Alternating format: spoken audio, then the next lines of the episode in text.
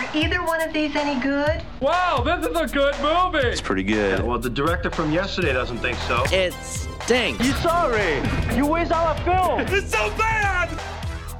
And then there were two. We didn't think there was just going to be two, but then there were two. Welcome. This is the Screening Room Podcast. She is Hope Madden. He's George Wolf. And we are from maddwolf.com. And the Screening Room Podcast is sponsored by Marcus Crosswoods Theater. With their 70 foot wide ultra screen featuring Dolby Atmos surround sound and Dream Lounger recliners. Yeah, we knew we'd have a couple of big movies this week, but we thought there'd be more. But everybody's kind of getting out of the way. I think they all chickened out. And you know what? That might be a smart idea, especially for this first one. A musician helps a young singer and actress find fame, even as age and alcoholism send his own career into a downward spiral. The latest remake of A Star is Born. Can I ask you a personal question?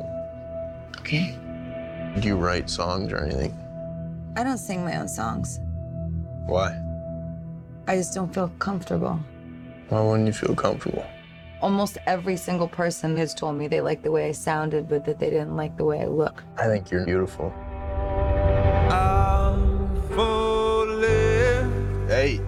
What? I just want to take another look at you.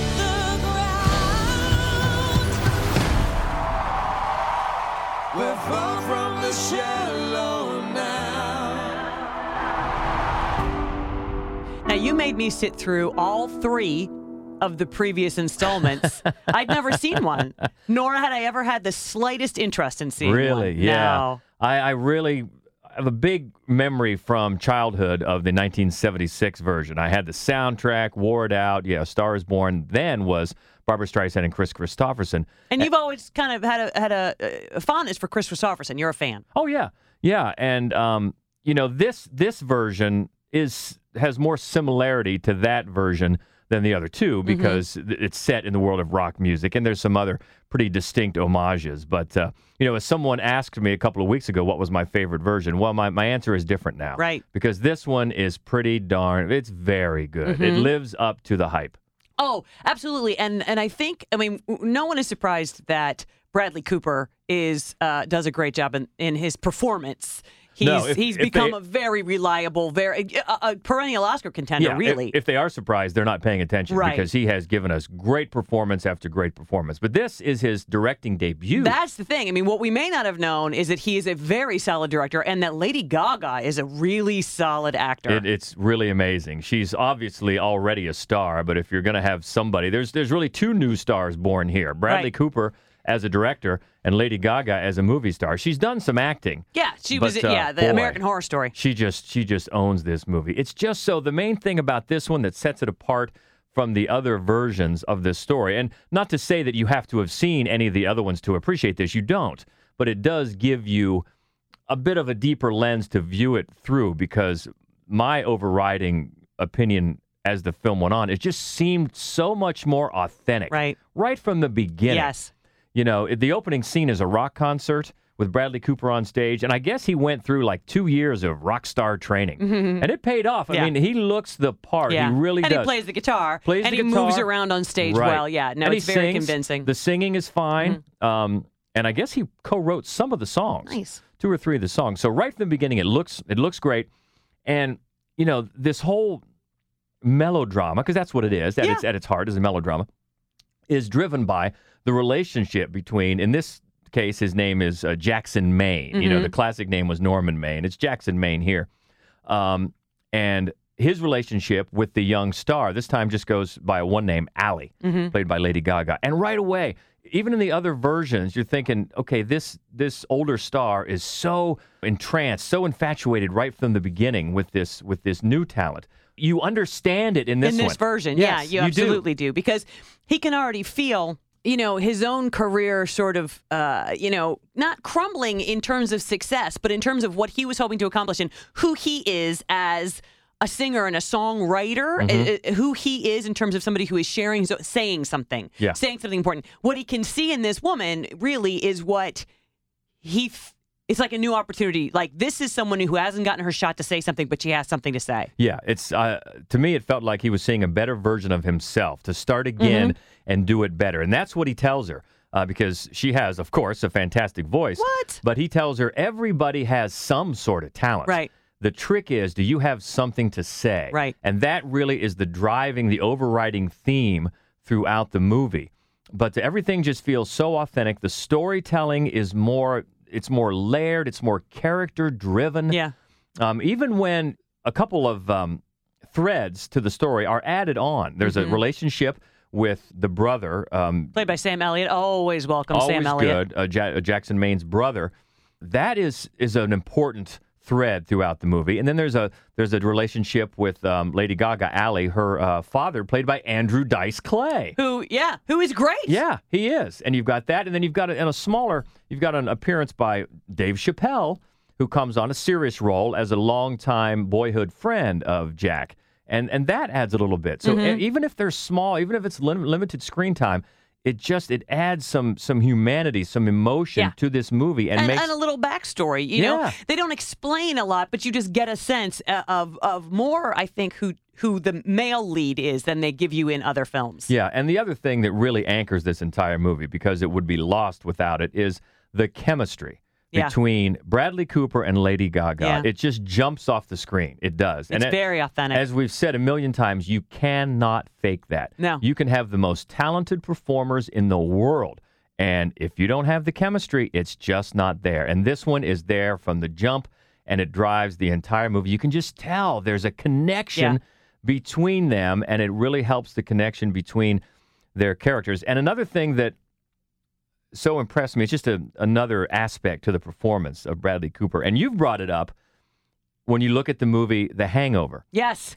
watch Bradley Cooper when he's not speaking Yes. or when he's not the focus of a scene. Every little movement and reaction is real. Yeah. As he as his rock star is watching her blossom. It just it seems so I'm just going to keep back going back to that word authentic. Yeah. It seems so real and it, it makes every other thing that comes after because you probably I'm going to guess you know how this movie ends.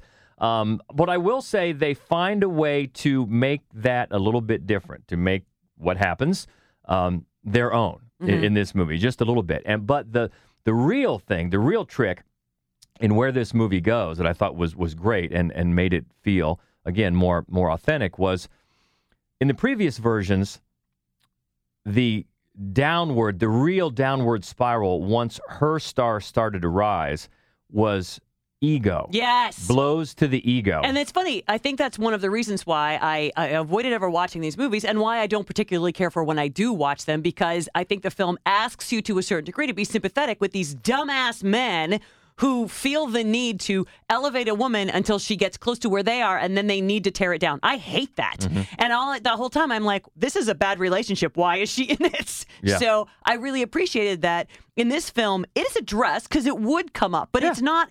You're not asked to sort of empathize with that point of view, and it doesn't become the be all end all of what's going, the trajectory of the film. And I really appreciated that. Yeah, what it gets into is when he starts seeing the sacrifices that she starts making in her own vision, in her own artistry, and what she, the things that she has to say for commercial success. Right. And it doesn't beat you over the head with it. It doesn't, and it's interesting because it doesn't.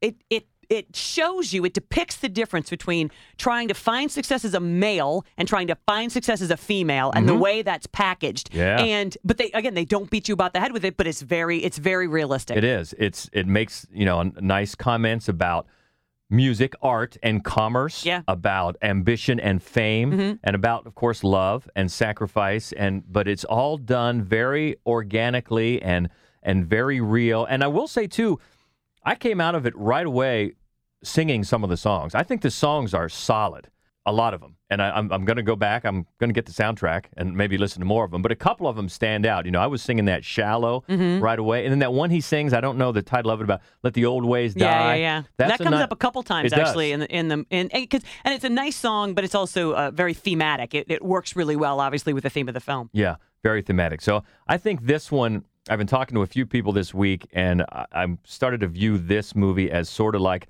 a sports story or a sports star that that transcends and, and goes over. You know, somebody's big, like a Tiger Woods or a LeBron James, when non-sports fans know who they are Right. and what they're doing. Well, I've had people come up to me this week who aren't real movie fans, and this movie is on their radar, Right. and that's when I know, okay, we're tapping into something here, and that's why it probably was a good idea for other movies to get out of the way. Right.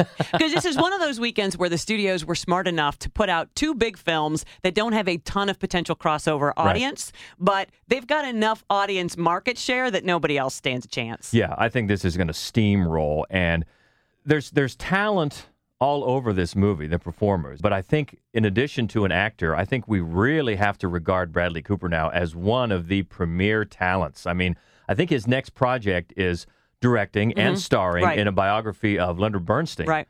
Um, so if this movie is any indication, man, he has a vision, he has a technical skill.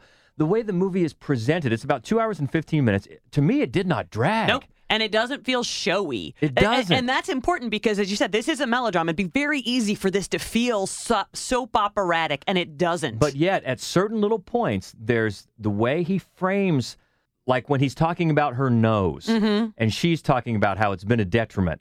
And then just the way the camera frames it just for a couple Yeah. of seconds and then moves away. Perfect. Yeah. It's like he knew exactly what to strip away from this story, which was a lot of pretense Mm-hmm. Yeah. and bombast, and what every scene needed the approach just to make it work. And the footage, the live footage from the big concert Yeah. venues, uh, it was just perfect. Perfect. You know, to give you a sense of the excitement, but also the wear and tear. Yeah. Yeah, it was. Um, The only false note I think that I saw in this entire movie was the character, small character of her manager.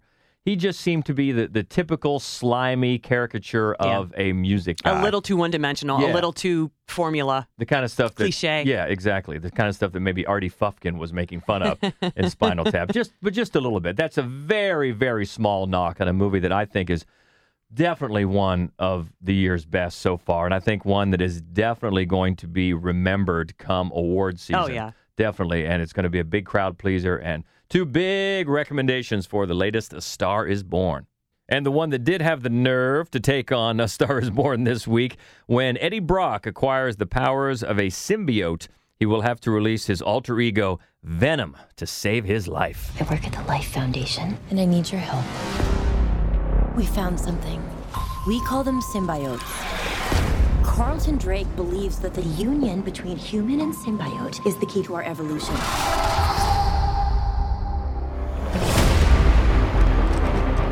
I'm feeling really sick. I'm hearing a voice. Eddie, You're not real. You were just in my head. I'm gonna need Mr. Drake's property back. If you're gonna stay, you will only hurt bad people. The way I see it, we can do whatever we want. Do we have a deal? Well, right away, the thing that surprises me is how this movie is getting just dragged over the coals. It is not that bad. No, you know, it's a funny thing. Um, it's not as good as it should have been. I'm going to give them that. But it's a perfectly entertaining. I mean, it's, you but know, it, some of these these reviews have just I'm like, what did you watch? I know. Do you ever wonder if it's just DC people who really want the opportunity to finally get to rip on a Marvel film? I don't know. That I don't could know. be. But as you said, if this were a DC movie, it would probably be the second best one. Yes, next to after Wonder, Woman, uh, sin- yeah, the second best since Christopher Nolan stopped making them. Yes, Right. after Wonder Woman, no question. Um, it's fun. It's it does have definitely has some issues uh, for sure. Uh, it, it's very truncated in the way it starts, so it, it takes a while before it really develops a momentum, and it's more slight than it should be. Mm-hmm.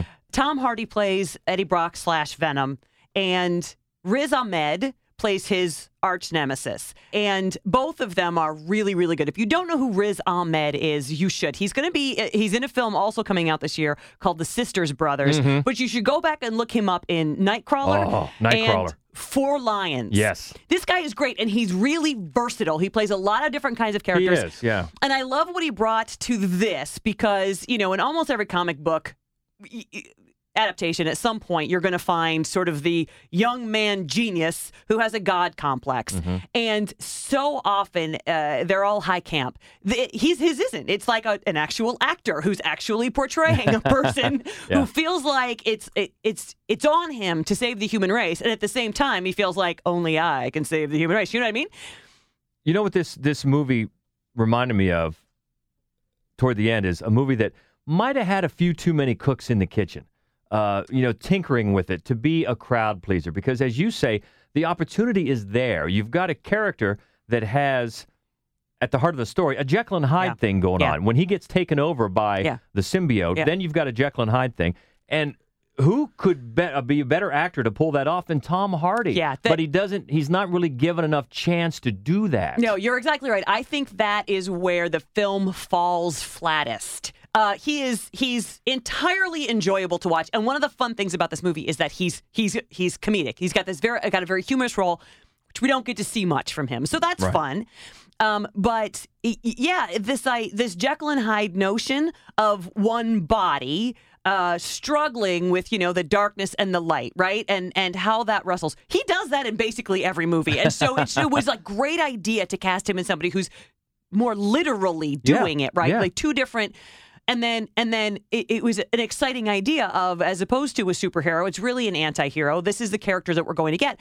And the problem is, they just don't mind that. Yeah. It's such a superficial treatment. Um, and both characters, and he voices both characters, they're both characters are very enjoyable. The Venom character is very funny. Um, he's and then their interplay is fun to be a part of. But you know what? And I mentioned this when we first reviewed the movie Upgrade Mm-hmm. right? Which was uh, about that actor who looks like Tom Hardy, and he's and somebody has put a pl- implanted a chip in him to make him a stronger human being, but the chip has a mind of its own, and inside his own head they argue with each other. And I remember seeing the movie trailer, thinking. This is just a poor man's Venom.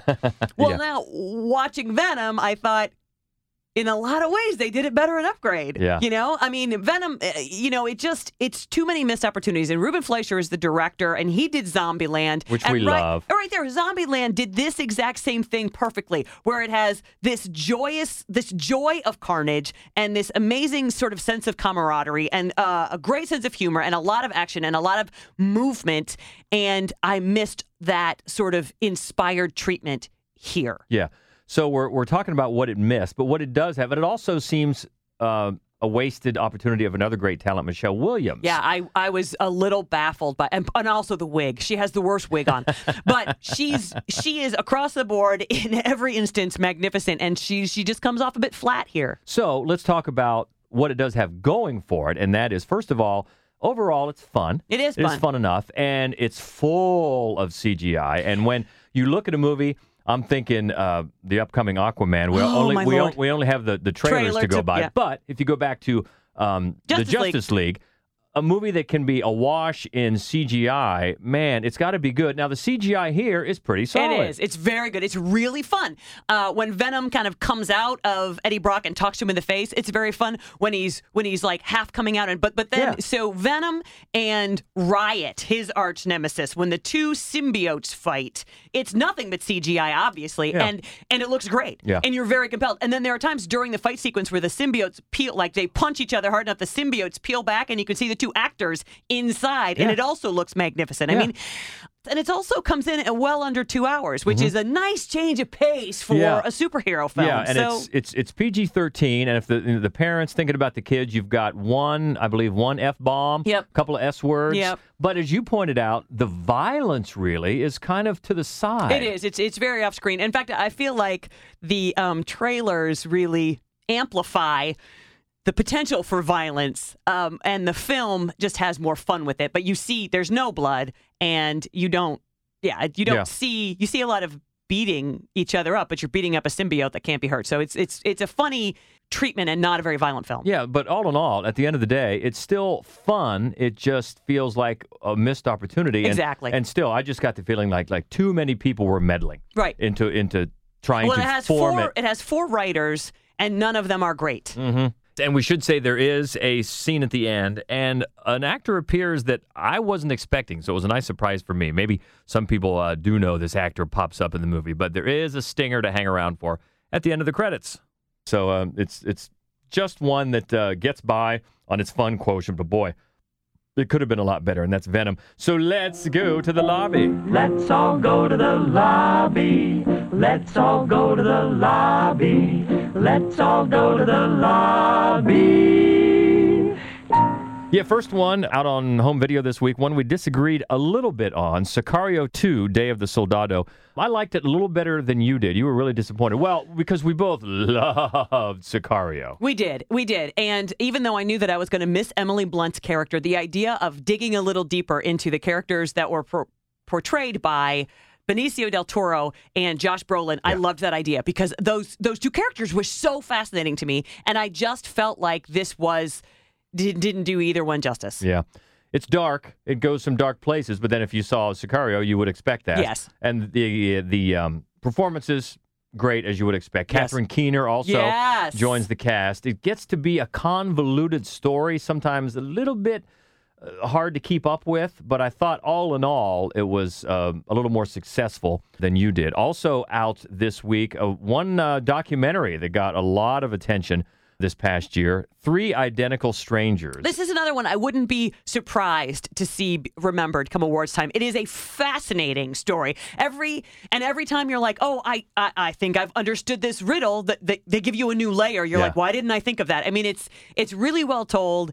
It is absolutely fascinating and Yeah, it's about- definitely worth a look. About these three brothers, triplets, who were separated at birth and who then found each other when they Accidentally. accidentally when they were young men. Yeah. and uh, everything that happened after that, and it can be uh, funny and exhilarating and sad Frustrating and s- yeah. frustrating, but it is a crazy story. And the thing that I kept thinking when I watched it was that you know, I remember it was the time period, the 80s. You know, I was Mm-hmm, in college. I missed this story completely. I had never heard of these guys. Where was I? I don't know. I don't know.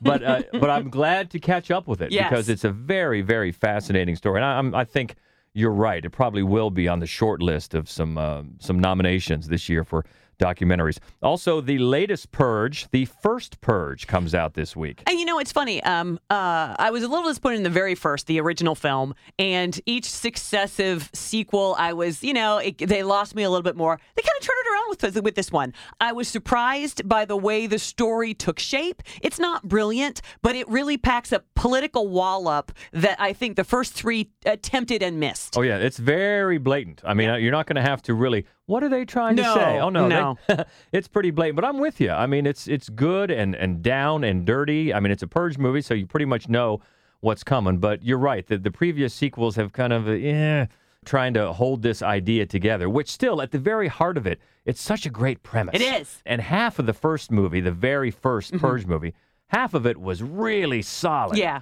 Um, before it kind of wandered off. But I'm with you. This was surprisingly good for the first Purge. Also, another movie that, boy, it slipped through the cracks, I think. Not a lot of people saw it, but I could see this one getting remembered. I come- hope come so. Come awards time, and it's a movie called Leave No Trace. I remember I saw it, and, and I just was bugging you to see it. Oh yeah, and I, went, yeah, I went right and I away. knew you were going to like it, and Mhm. it's one of our favorite underrated actors, Ben Foster Love him in everything. And a new young actress, Thomasin McKenzie, and they are father and daughter, and they live uh, an existence in the woods of this park, this national park in Portland, right? Uh, which is illegal, and so they're constantly on the run and constantly trying not to get caught. And uh, one mistake later, then he is very anxious and very desperate to get back to the woods, and she is starting to feel the pull of a quote unquote normal that she has never known, and it's it's so the way you talk about subtle. Oh, I mean, yeah. this movie speaks in silences Yeah, It does. It does. between the characters. Both actors are great. They are. They're just and their great. and their bond is very realistic Very and real. heartbreaking and just as lovely as it can be. Exactly right. It speaks so softly, but says so much in those in those silences. Very, very uh, hearty recommendations for Leave No Trace. And another one that was surprised a lot of people and, and, and slipped through a lot of cracks that I enjoyed was The Catcher Was a Spy. This is Paul Rudd, kind of playing against type. Everybody loves Paul Rudd. Who Mm-hmm. Can't help it. You Yeah. can't help it. Uh, But he plays a real life figure named Moe Berg, and he was a he played I think ten or fifteen years in the major leagues. The catcher. Yeah, he was a catcher, not a superstar, but solid. But he also was a very interesting guy. He was extremely bright. He spoke several, several languages. And when he got out of the playing, got out of the major leagues, he was recruited for his intellect, his languages, and his discretion uh, to work for the CIA. Well, the, the pr- predecessor of the CIA, and was actually at one time given the task of assassinating the man who was working on the nuclear bomb for the Germans. I mean, that is a story. It is. And uh, Paul Rudd is really great. I mean, he gets you invested in the character as well as the story. I think the way the movie treats the the spy story is a bit run of the mill. Right. You know, the shadows and the and the feet on the ground and oh, what's around the corner. It's fine, but it's a bit rote. Uh, but the way he treats the character makes it really worth seeing, and I enjoyed it. And I think a lot of people might be surprised by one they may have never heard of. Right. The Catcher was a Spy. So that's going on at your home entertainment. Really anxious to hear what you think about the two big movies this week. Did you think A Star is Born is as good as everybody, including us, uh, is saying? Did you think Venom is bad as everybody, not including us, is saying? Uh, best way to uh, keep the conversation going with us, you can find us on Twitter. We're at Mad Wolf, M A D D W O L F, and uh, love to uh, hear from you. Next week, a few of these that were supposed to open this week are finally coming out next week. What do we got? We have Bad Times at the El Royale. Uh, which you saw last week and thought was pretty interesting. First Man, which we're going to see in a couple days, and we're Ryan excited about that Gosling one. back yeah. with Damien Chazelle right. from Whiplash. Nice. And then some smaller ones Colette, All About Nina, and The Hate You Give. Yeah, so uh, a bigger slate of movies to talk about next week, but uh, for all about this week, A Star is Born and Venom. We'll see what happens. So, reminder you can always also find us on social media. We're on, on uh, Facebook and Instagram at Mad Wolf Columbus, and the main website where you can find all our written reviews and our other podcasts strictly about horror movies. And this is a great month for horror movies, it by is. the way. Our other podcast is Fright Club. You can find that all at maddwolf.com. So, the Screening Room podcast is a presentation of the Columbus Radio Group and sponsored by Marcus Crosswoods Theater. Until next week, thank you for joining in. She's Hope Madden. He's George Wolf. And this is the Screening Room podcast. See ya. I do wish we could chat longer, but I'm having an old friend for dinner. Bye.